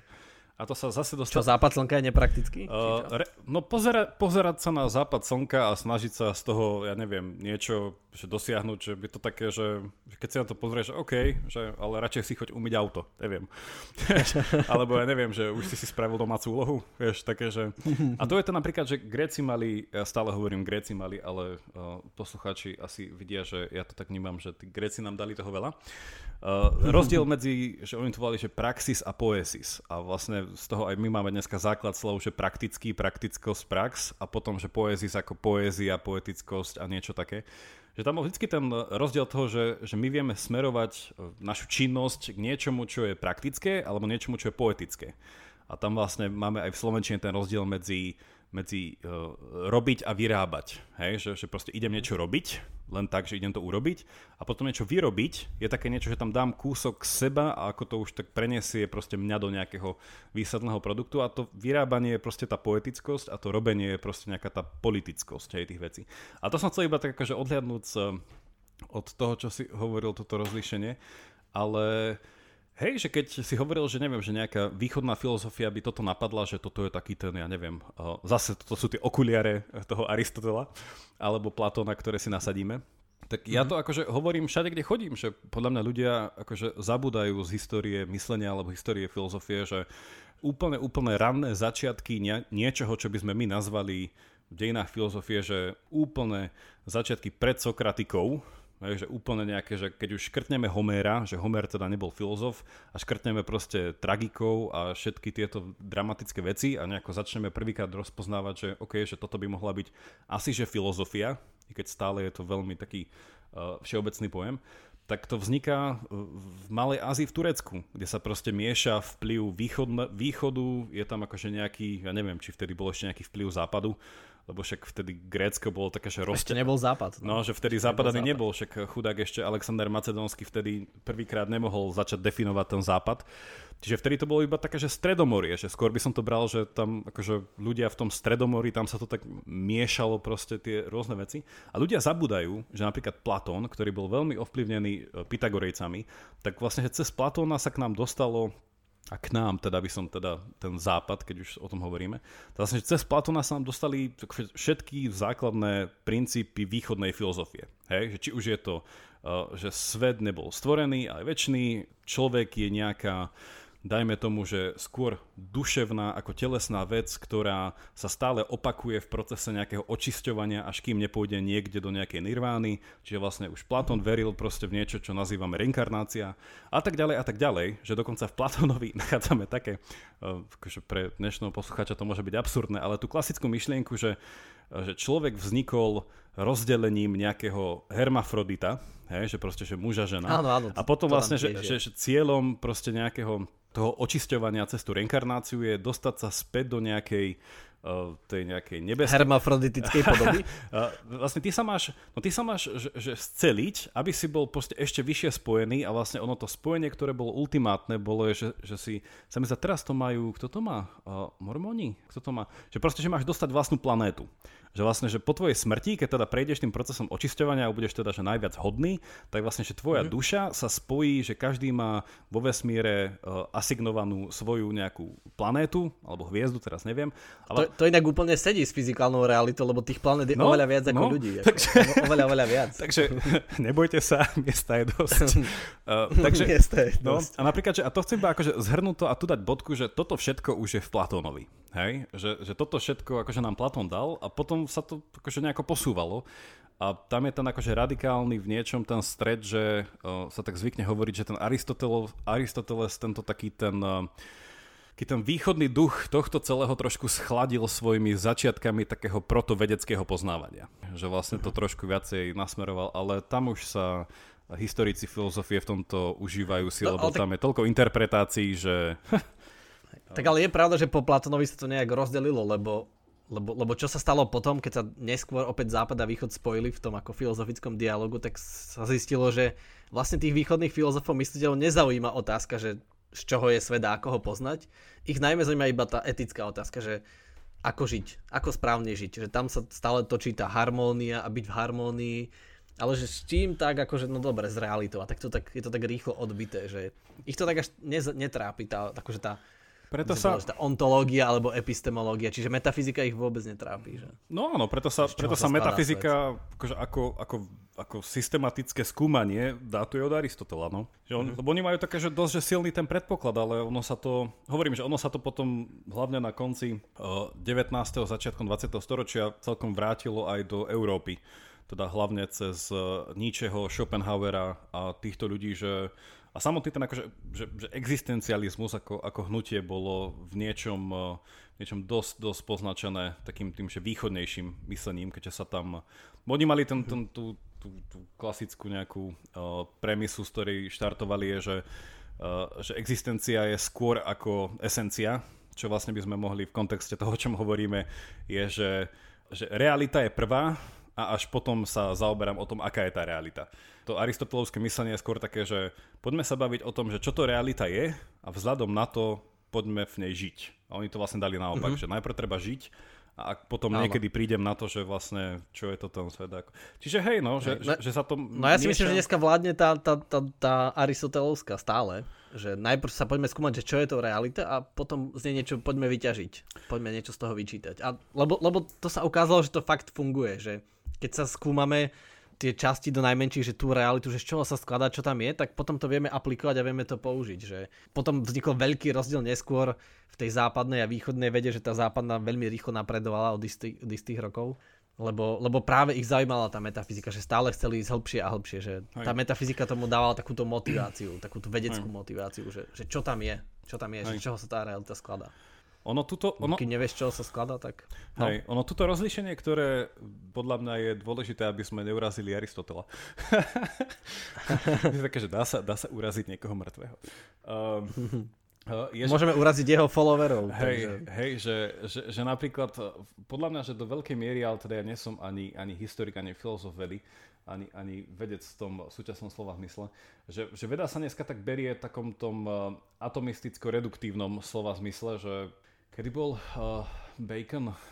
Jednoducho, že keď Bacon začal uh, vyvrácať proste nejaké tie Aristotelové uh, myšlienky z jeho, z jeho fyziky, tak vlastne dnešná fyzika je taká, že reduktivistická, že sa to berie, že musíme prísť na tie ultimátne čas, častičky, z čoho sa všetko skladá a potom to späť vyskladáme naspäť a to skladanie naspäť, teda, že aj to mhm. rozbúranie nadol a aj to skladanie naspäť, to tomu sa volá, že poznanie.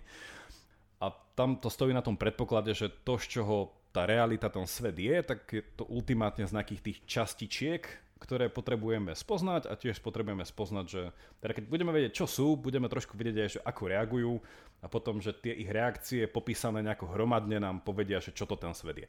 Čiže, mm-hmm. čiže sa tam jedná no. o tú najnižšiu úroveň.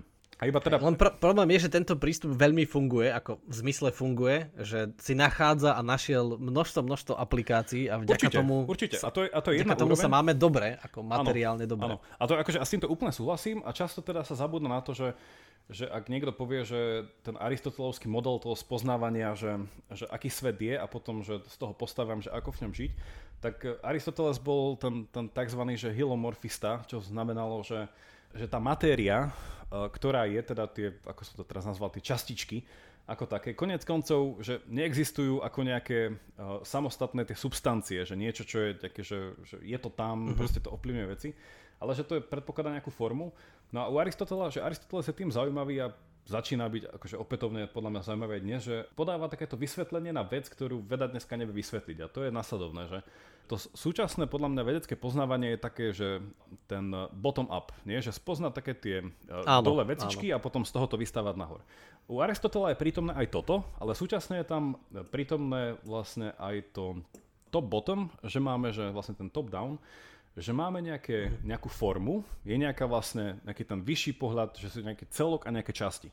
A potom, že sú veci uh, v svete, v realite, ktoré nevieme vysvetliť uh, tým, že by sme ich rozbili na drobné, ale je to práve naopak, že ten celok ako taký má väčšiu vysvetľovaciu silu ako tie časti. No a čo toto znamená? V krátkosti, iba, iba dokončím a potom to poďme dekonštruovať.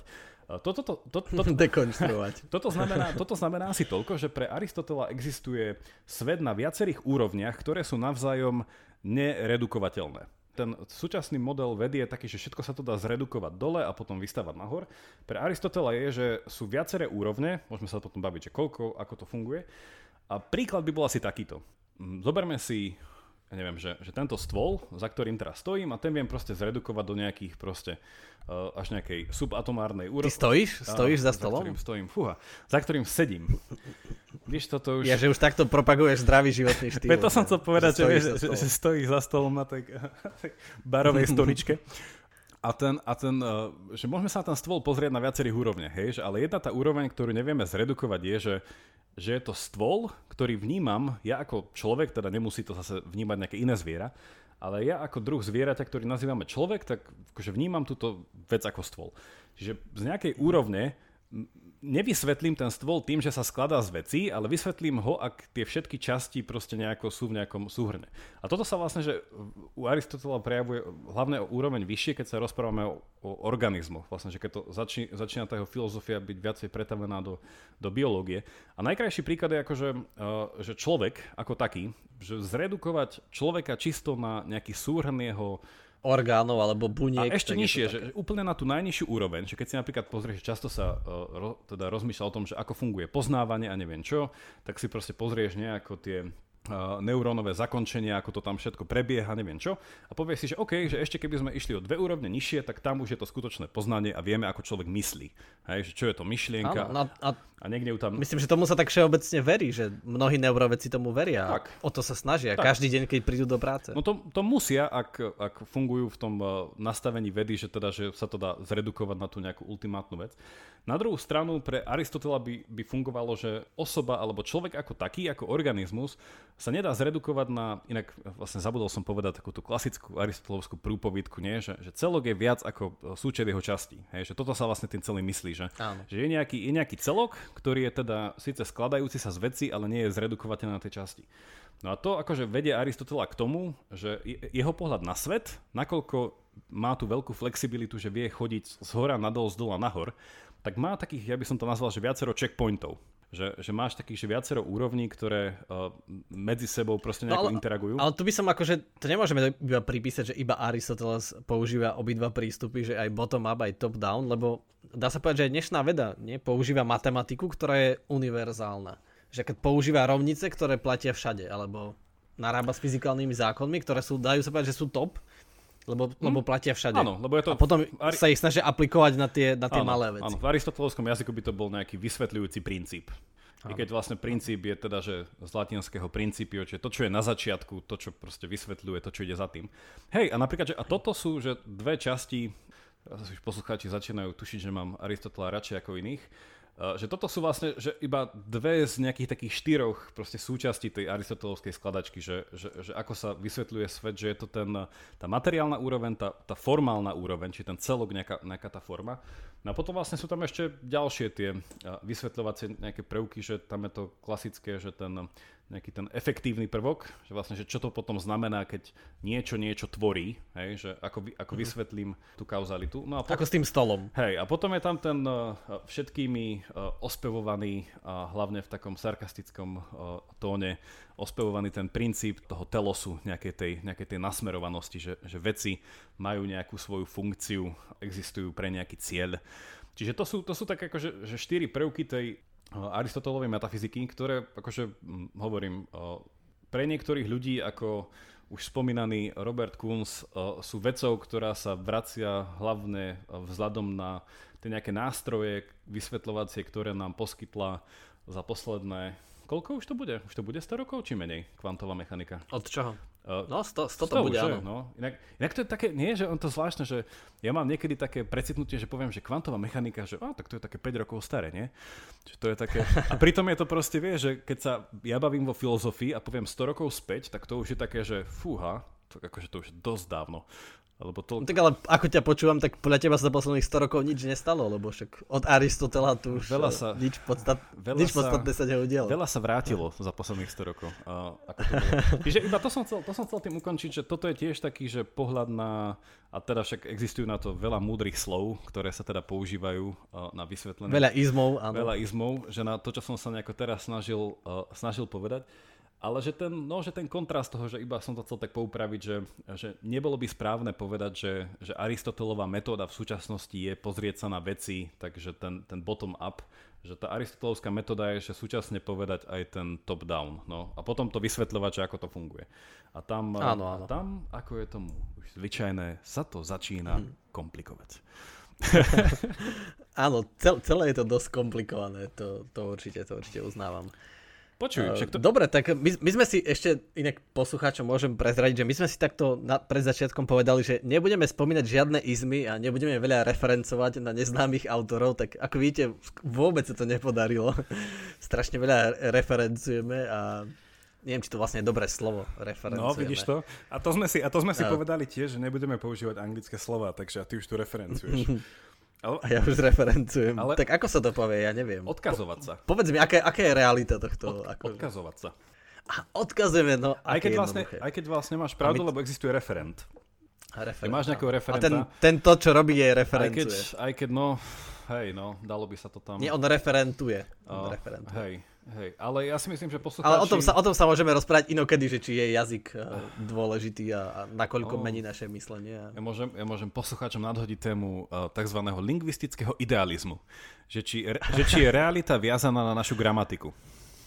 A, a to je inak veľmi zaujímavá otázka, že, či, že keď, si, keď sa len tak akože za 5 sekúnd nad tým ľudia zamyslia, že či napríklad spôsob, ako funguje gramatika, nie? že máme nejaký podmet a prísudok, že je niečo, že je niekto, kto koná, a niečo, čo koná. Uh-huh. Hej, že máme tam nejaký... Áno, že... takže samotná stavba jazyka už prezrádza niečo, aká, aká je skutočnosť. Presne, no a to, a, a, to je, a to je vlastne tá pointa toho lingvistického idealizmu, že či náš jazyk sme nejakým spôsobom, lebo však náš jazyk, o, sa tak hovorí, že to je ten že umelý jazyk, že existuje taký že prirodzený jazyk, taká neverbálna komunikácia.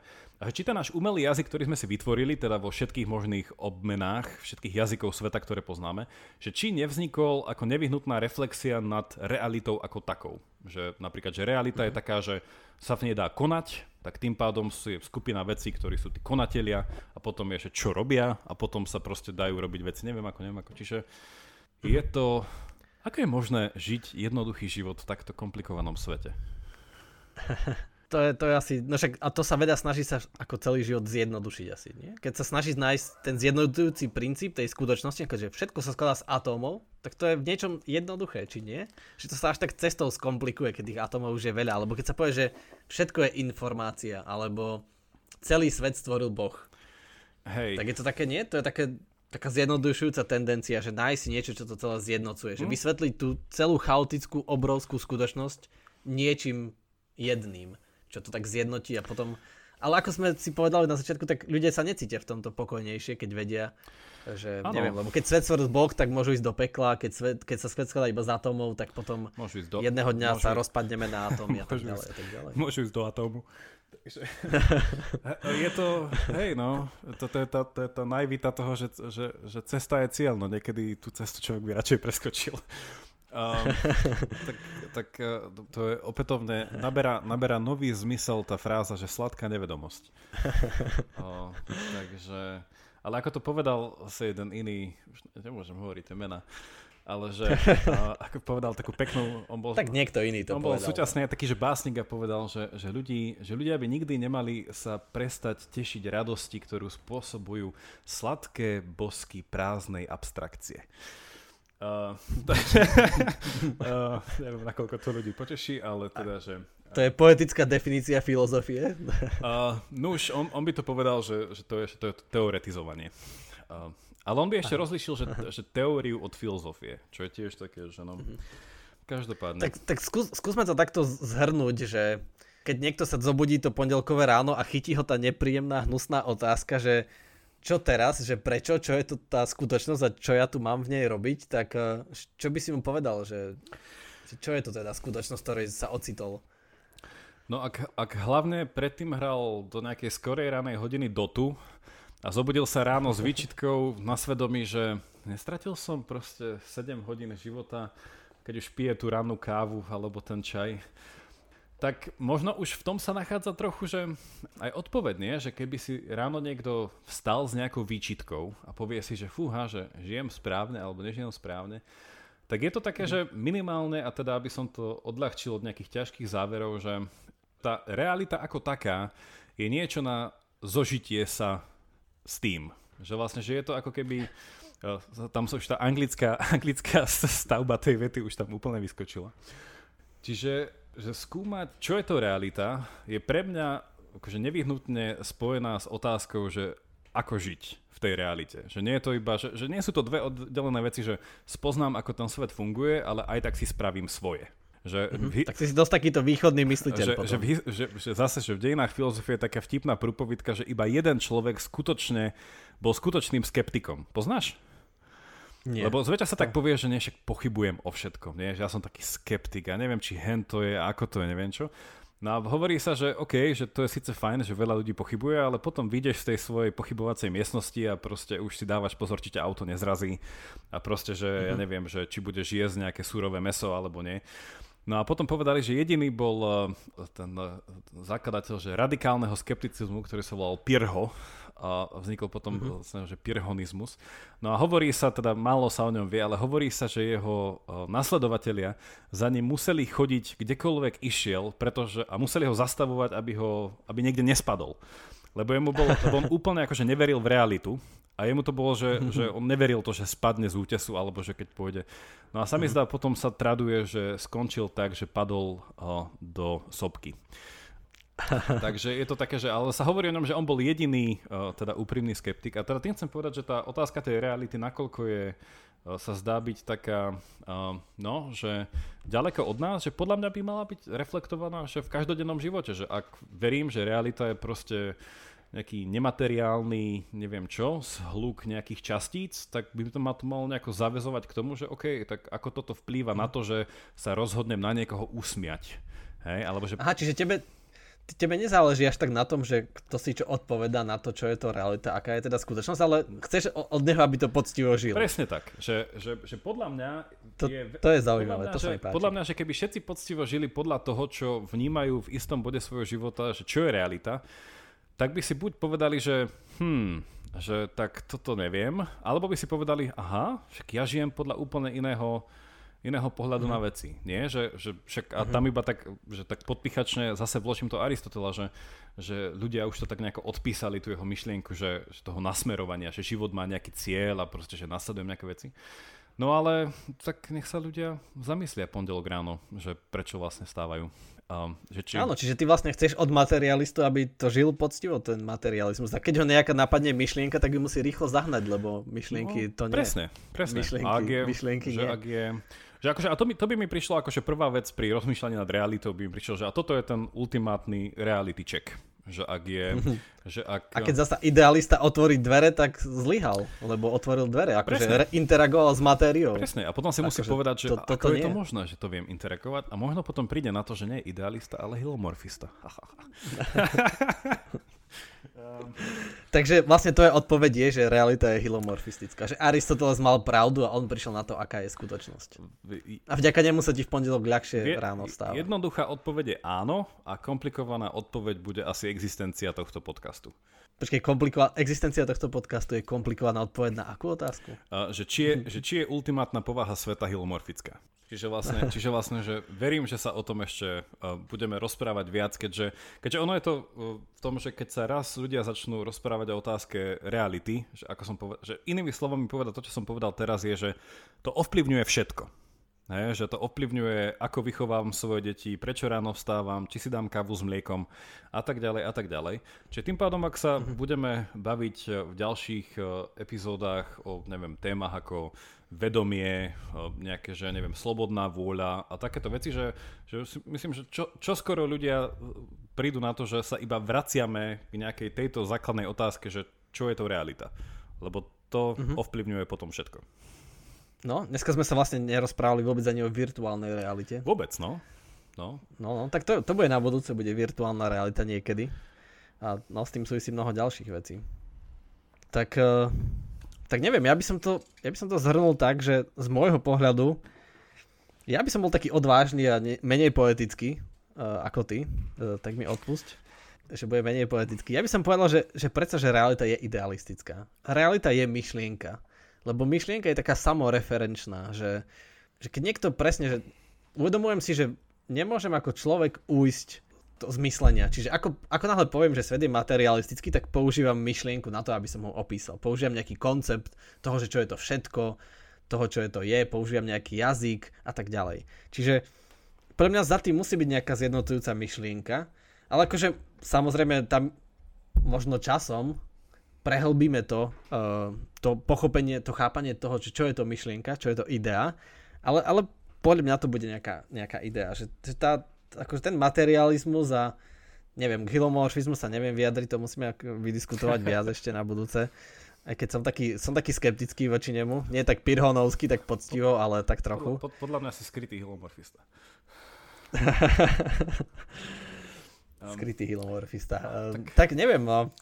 Lebo, lebo podľa mňa sa na nejakej úrovni bude dať, ale to iba tak, že verím tomu, že na to neexistuje dôkaz, ale však na, ne, neexistuje ultimátny dôkaz na to, čo je to skutočnosť, že bude sa dať nejak transformovať každá hmota a každá vec na, na nejakú myšlienku. Mm. Lebo aj to, ako, ako to teraz s tým narábame, tak je to, je to nejaký koncept, že tak ako si možno povedal s tým stolom, že stôl je nejaký koncept. A takisto aj atóm je nejaký koncept. Že niekto povie, že nie, nie, stôl to nie je žiaden, žiadna celistvá vec, to je, to je že vec, ktorá skladá z veľa atómov. Ale to nie je pravda, lebo keď príde k stolu mačka, tak ona nevie, že to je stôl, mm-hmm. Alebo že to je z atómov. Ona to vníma ako prekážku, takú istú ako kuchynská linka, alebo skriňa, ale my vieme povedať, že toto je skriňa, toto je stôl a teraz, že keď to rozdielím na atómy, tak to neznamená, že som tomu, že to sa tomu nie. Atóm je znova nejaký koncept. Že atóm je niečo, čo sa správa takto a takto. V urýchľovači, alebo uh-huh to je to a to, hej? Že, že stále to je nejaký koncept, že pre mňa to je niečo, čo mu nevieme ujsť. Čiže pre mňa je realita idealistická, tak ja budem ten idealista. Teším sa. Ja, moj, mojou úlohou bude čím, čím viac uh, prezentovať túto, uh, túto archaickú myšlenku Ty... hilomorfizmu, ale inak, aby som ťa iba potešil, že z grečtiny... Ty budeš ten hilomorfný. Keď, keď no. vidíš, že všetko sú myšlienky a ideje, že, že z grečtiny uh, idea, to je tak idea je gréckého pôvodu, uh, to, čo, a preklad slova idea je, že forma veci. Mm-hmm. Ale teda je tam koren slova uh, ide, čo znamená, že vidieť. Čiže vlastne forma je, že to, čo, že ako vidím vec a tam je vlastne presne ten predpoklad toho, že, že to, ako vidím, už predpokladá nejakú informáciu, ako vidieť. A tu je proste mm-hmm. veľmi krásny príklad napríklad z psychológie amerického psychológa J.J. Gibsona, ktorý mal takú tiež takú šarlatánsko-aristotelovskú teóriu, ktorý tvrdil, že, že svet ako taký má isté predpoklady, ktoré nám ho dovolujú vzhľadom na to, kto sme ako ľudia ho vidieť nejakým spôsobom. Čiže uh-huh. je to také... Že svet je taký milosrdný, že nám ho dovoluje trochu vidieť. Uh, alebo inak povedané, že svet je taký, že ho vieme, že, že v ňom vieme žiť. A teda to vôbec ne, nehovorím žiadno teologicky, uh, ale že, že, že svet, že tá skladba sveta, ak to by som to nazval, že proste, že je niekde tam od nás vzdialený, tak je taká, že ju vieme rozoznať a vieme s ňou pracovať. Hej? A tam akože nehovorím, že tým chcem povedať iba to, že hej, som hladný a vo svete existujú veci, ktoré ma, akože mi dajú toľko dostatočnej výživy, aby som prežil, ale že aj v takej koncepčnej úrovni. Že proste, že svet je taký, že ja prekvapivo ho viem mojimi nielen zmyslami, aspoň do nejakej miery vnímať. Čiže a tam už by sme sa zase vrátili trošku kolotočom späť k našej prvotnej otázke, že, že ako teda vnímame ten svet, ale tam teda zase taká skrytá premisa, s ktorou možno z mojej strany by som ukončil, je taká, že, že my ten svet vieme vnímať. Teda nehovorím, že dokonalo, nehovorím, že celistvo úplne, uh, úplne ale že, že vieme. Hej, že je to také precitnutie no, no to, ako v tom, že... asi súhlasil každý, že, že vieme, ale vieme ho vnímať taký, aký je? No. Alebo ho vnímame iba taký, a to že, už je... čo nám dovolí, čo a to nám už, javí? A táto otázka už je nadstavba. A to sa mi na nej páči. No, to už že je. ty nezačneš s otázkou, vnímam sa taký, aký je, alebo taký, ako sa mi javí. Že vlastne k tejto otázke už prídeš po istej skúsenosti v mm-hmm. živote a to je to, čo chcem povedať. To, že, že realita je nejaká, ktorá, teda nejaké povahy, ktorá nám uh, umožňuje v nej žiť a dokonca, že aj žiť v nej dobre. Ale tam už sa uh, trošku začíname tak uh, to bol Leibniz či Spinoza? Posúva sa Spinoza. Sa po, začíname posúvať do tej teórie, že mnohorakých realít a tej jednej ideálnej, ktorá teda presne je uspôsobená na to, aby sme v nej mohli byť my. Takže aj takáto mm-hmm. myšlienka sa z toho potom dá. Že tá naša je tá správna, tá ideálna. The best possible world. Ten najlepší Tak potom vidíš, že aj ty si idealista. Ty tiež veríš, Už, že naša, ono, naša realita je ideálna. Uh, hilomorfizmus je iba lepšie premyslený idealizmus. Ale poviem to inak. Hilomorfizmus je idealizmus s vychytanými uh, dierami. lebo áno, lebo keď si to zoberieš, že keď pritlačíš na Aristotela a povieš, že hej, však ty si hilomorfizma, hilomorfista, a teda by som aj na záver mohol povedať, že to je z gréčtiny spojenie slov, že hilos a, a morfe, a morfológiu možno niektorí ľudia poznajú, ak študovali prekladateľstvo tlmočníctvo, čiže je to proste, že forma, morfe je forma a, a hilos je vlastne, že matéria. Čiže vlastne to spojenie matérie a formy. No a zase, ako sme hovorili, keď pritlačíme Aristotela, tak vlastne matéria neexistuje, takže tým pádom by mala existovať iba forma. A ak forma je idea, tak sme idealisti. Len ono mm-hmm. je to také zase komplikované po tej ceste. A no, ako sa tak, k tomu dostať? Dobre, tak ty, ho, ty hovoríš, že, že hilomorfizmus je lepšie premyslený idealizmus. Ja zase hovorím, že idealizmus je taký odvážnejší hilomorfizmus. Dá sa to tak povedať. Dá že... sa to tak povedať. A tam, tam treba... Že... Tam zase... No, asi, asi je to také, no. Dejiny, asi je to konzistentné. Dej, dejiny filozofie nás učia, že ak teda zoberieš aj príklad nášho škótskeho, ďalšieho škótskeho osvietenca, ktorý ale potom odišiel do Ameriky, pána Barleyho, tak uh, Barkleyho, tak on potom, teda on nebol idealista, ale imaterialista. A tam sa to mm-hmm. potom, že celé, že tam, tam sa to tak pekne začína ukazovať, že ak si zoberieš aj príklad, že kto boli vlastne idealisti, uh, hlavne teda po 17. storočí do dneska, tak vždycky ten idealizmus mm-hmm. mal nejakým spôsobom uh, jednou nohou stal v, v teológii. Takže to je iba také, že tam je ten, ten hilomorfizmus je taký, že jednou nohou tiež trochu stojí v teológii, ale druhou viacej stojí tiež ešte vo vede. Ale tam by sa tomu dal uh-huh. úplne namietnúť, že idealizmus je vedeckejší. Ale z toho, čo sme uh-huh. povedali, už to podľa mňa tak, tak, tak myslím, že sa nám to podarilo takúto jednoduchú, triviálnu otázku dostatočne skomplikovať na to, aby sme skončili. Ale nie, však nakoniec sme prišli aj celkom takými jednoznačnými odpovediami, teda nepodloženými tvrdeniami jedného padavana filozofie a padavana vedy. Že by nám, Čo k tomu? No? Že by nám bolo treba nejakého poriadne presvedčeného uh, padavana, či už z filozofie alebo z vedy, ktorý by bol uh, teda zarytý nejaký reduktivista ktorý by nám... Ktorý... On by bol ako z tej temnej stránky síly. Ten by bol presne to. Potrebujeme nejakého sita uh, materi- materialistického. Nie, že, že ktorý by presne akože k tomuto, že vedel aj nás potlačiť v tých našich východiskách do úplné... Aj keď verím, že sa budeme snažiť uh, dať uh, ten spravodlivý náhľad aj do každej stránky, s ktorou uh, nemusíme teda priamo súhlasiť. Dobre, tak... Uh... Tak teda na, na budúce budeme diskutovať o niečom, čo znova skomplikujeme. Tak uh, Jakub, bolo mi cťou s tebou príkrát diskutovať, teším sa na budúce. Podobne ja, ja ďakujem a verím, že poslucháči z toho aspoň uh, niečo zoberú a pondelky, pondelky rána už nikdy nebudú to, čo bývali. už nevstanú ani z postele pre istotu. neexistuje. Dobre, dobre, dobre, tak do počutia. Do počutia, majte sa všetci.